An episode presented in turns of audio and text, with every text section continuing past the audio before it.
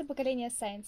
Подкаст о том, почему у науки нет возраста. Меня зовут Даша. Меня Михаил. И сегодня мы поговорим с Борисом Васильевичем Талпа, доцентом кафедры физической географии, экологии и охраны природы Института науки о Земле Южного федерального университета. Многие даже не подозревают, что песок тесно связан с нашей повседневной жизнью, а с кирпичами вся богатая история человечества, о которой мы сегодня поговорим. Что такое физическая география, какую историю в себе хранят кирпичи, как классифицируют виды песка и что из себя представляет кирпичная библиотека, расскажет наш гость Борис Талпа.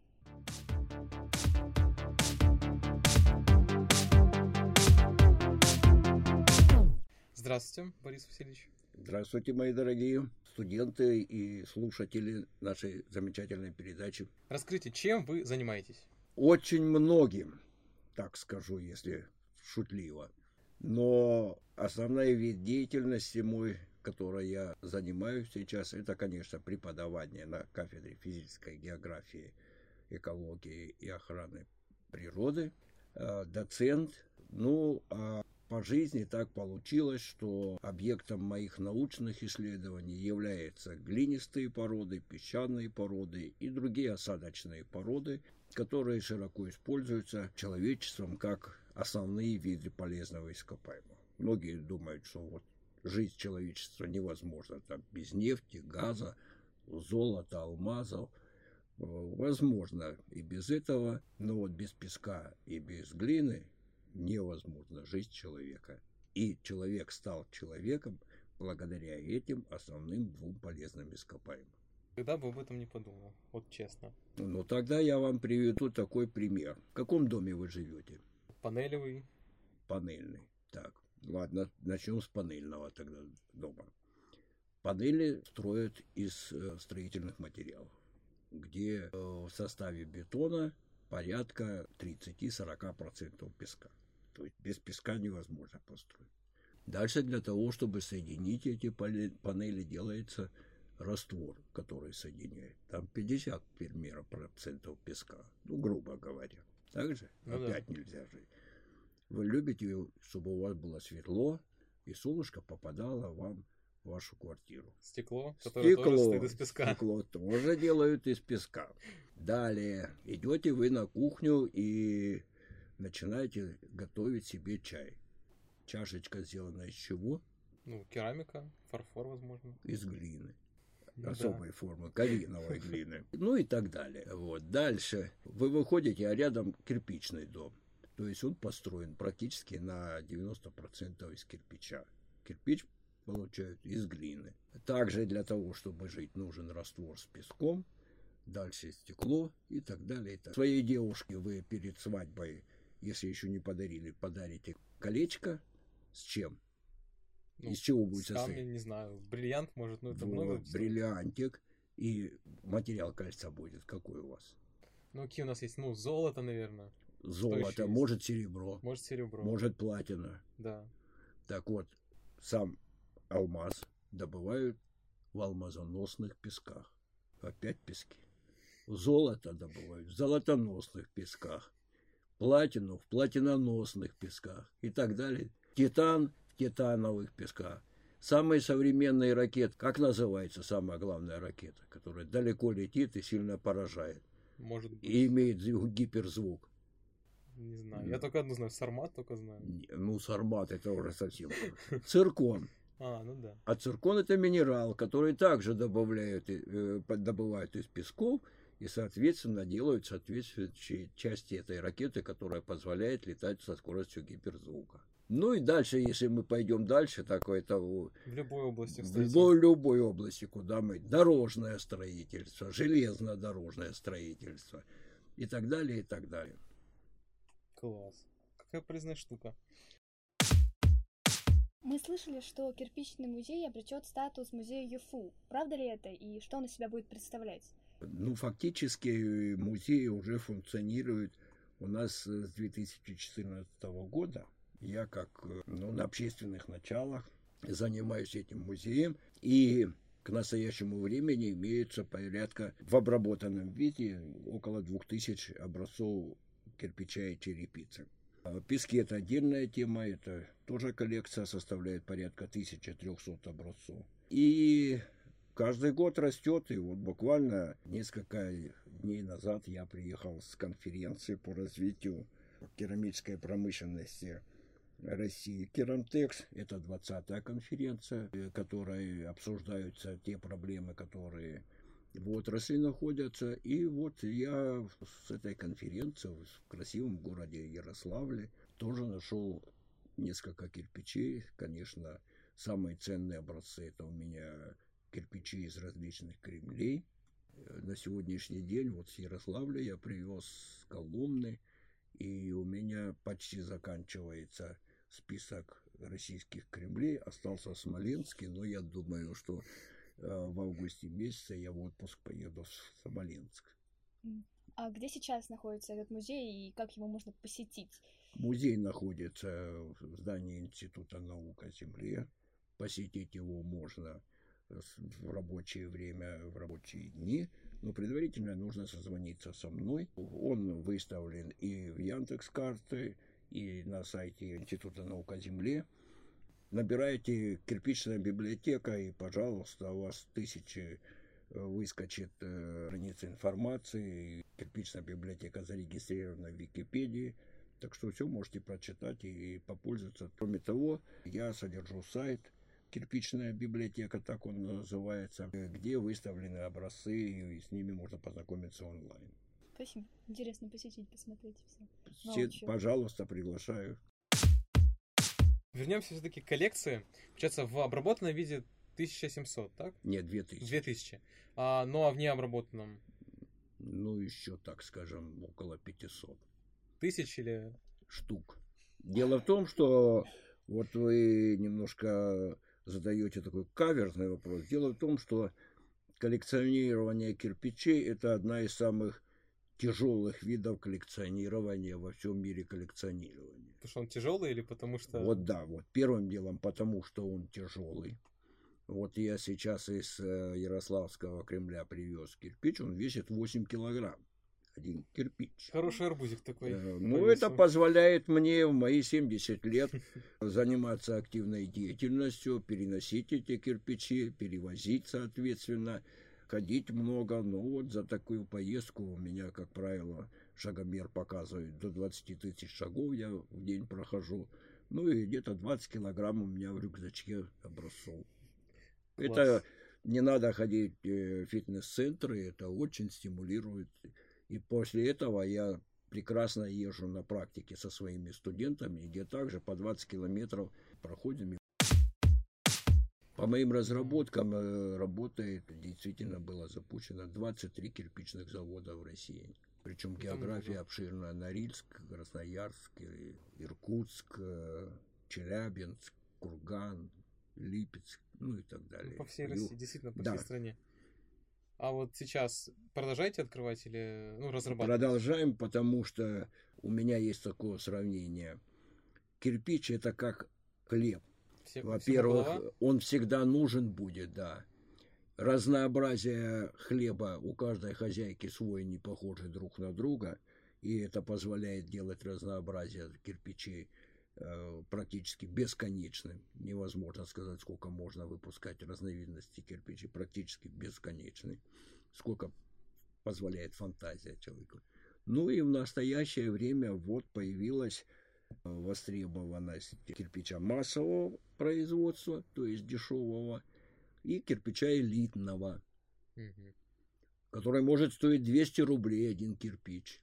А зачем он такой нужен? И он находит применение, потому что можно купить. Благодаря кирпичу можно архитектурные изыски делать, какие тебе захочется.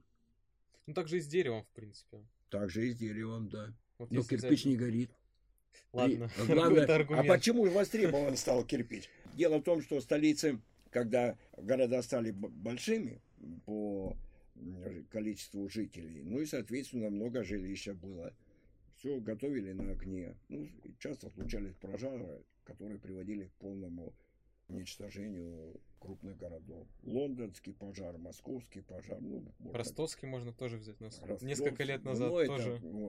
И поэтому после таких пожаров руководители этих стран, в частности вот в России, Петр Первый, имея печальный опыт Европы, сразу своим первым указом, копия этого указа у нас в Кирпичной библиотеке хранится, вот, и своим указом приказал строить Санкт-Петербург только из кирпича.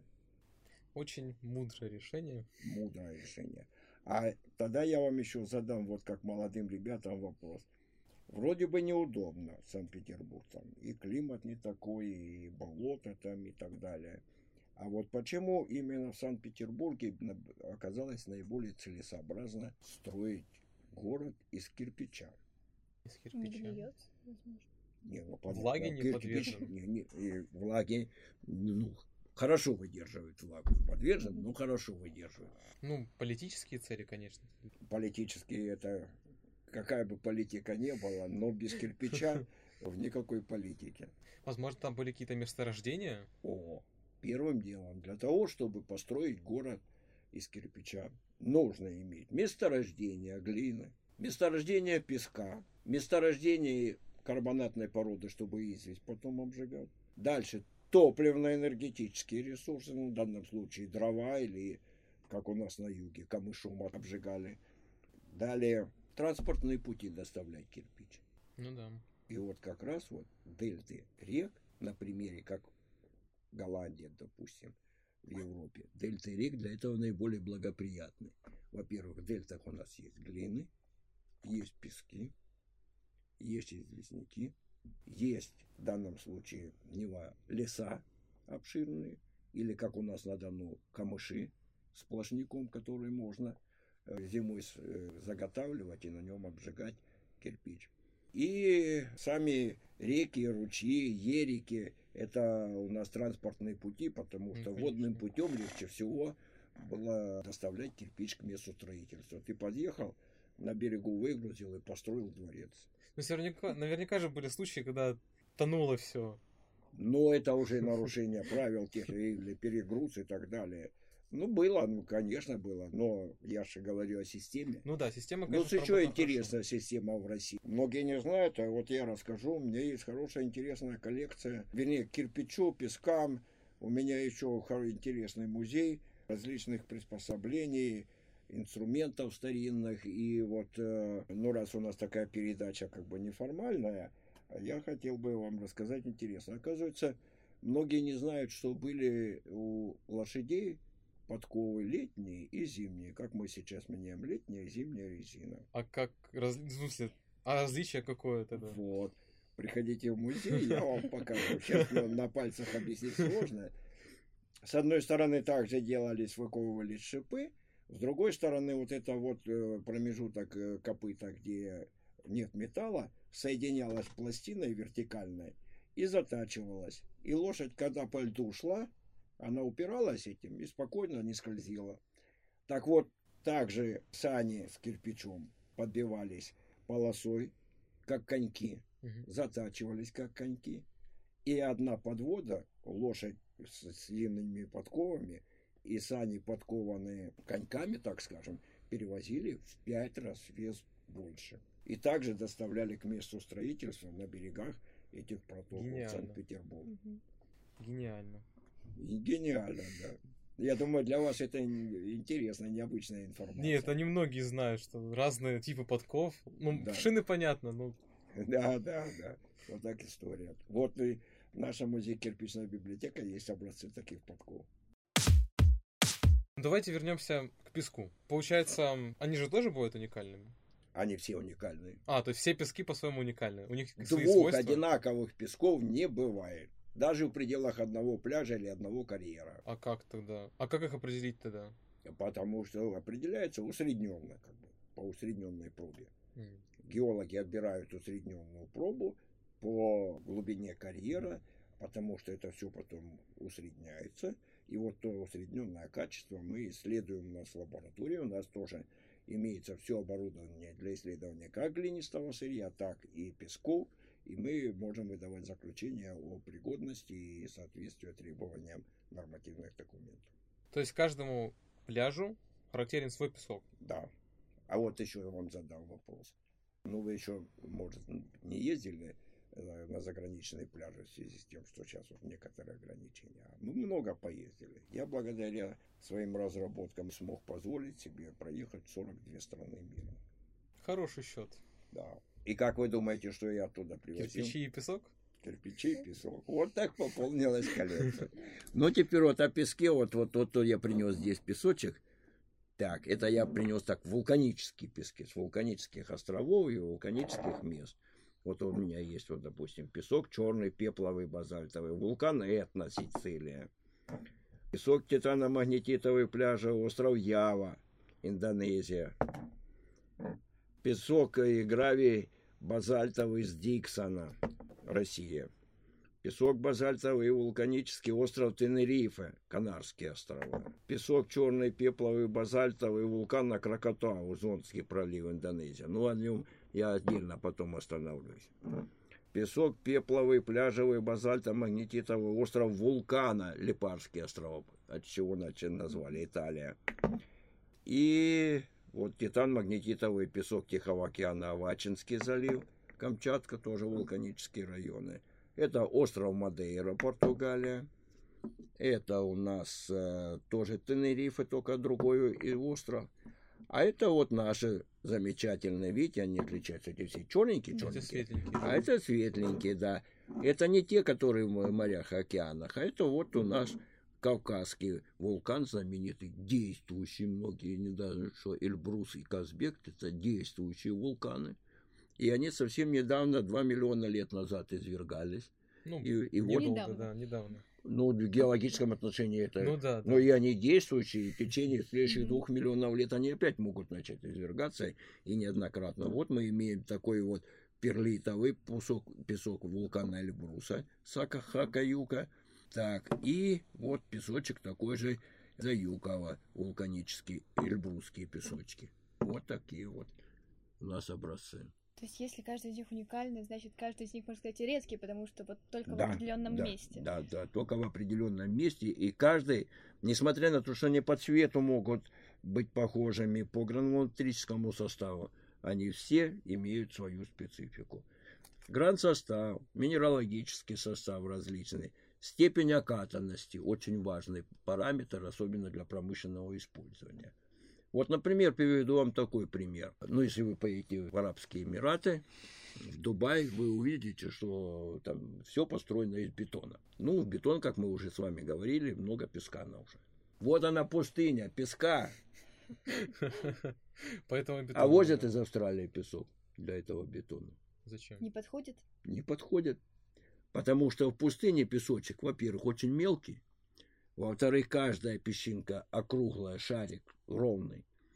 Во-вторых, большинство песков, вот и кызылкумы вот у нас называется, это красные пески. То есть, каждая песчинка имеет оболочку из окисло железа. Угу. И когда мы делаем бетон, у нас идет химическая реакция с цементным веществом.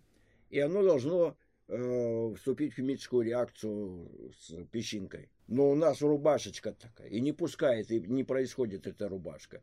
Во-первых, во-вторых, они одного размера все. А на дом нужно было, чтобы был большой, там средненький, помельче, помельче, еще мельче. Чтобы плотность упаковки была и меньше, цемента уходило на это. Понятно? Да. Поэтому они привозят с Австралии, которые не имеют оболочки, которые не окатанные, и которые имеют гранулометрический состав разнообразный. Очень интересно. Вообще из всех видов полезных ископаемых в мире самое добываемое и используемое – это пески. Его потребность в нем потребность большая, высока, да. Потребность высокая. Мы знаем, что вот у вас вышла энциклопедия старинных кирпичей и черепицы, собрание музея «Кирпичная библиотека». Вот что в ней можно подчеркнуть в этой энциклопедии, как профессионалам в этой области и вот просто обычным обывателям, нам, как школьникам? Будет интересно. Вот она как раз и направлена на все категории людей, которым интересен мир, интересна жизнь, интересно получать знания даже в не той отрасли, в которой ты работаешь. Это научно-популярный такой труд, где в первой части идет информация об истории вообще возникновения кирпича. И представлены кирпичи из 56 губерний Российской империи и 18 стран мира, в том числе таких древних, как Древний Египет, Древний Рим, Древняя Греция, Византия, Древняя Индия, ну и так далее.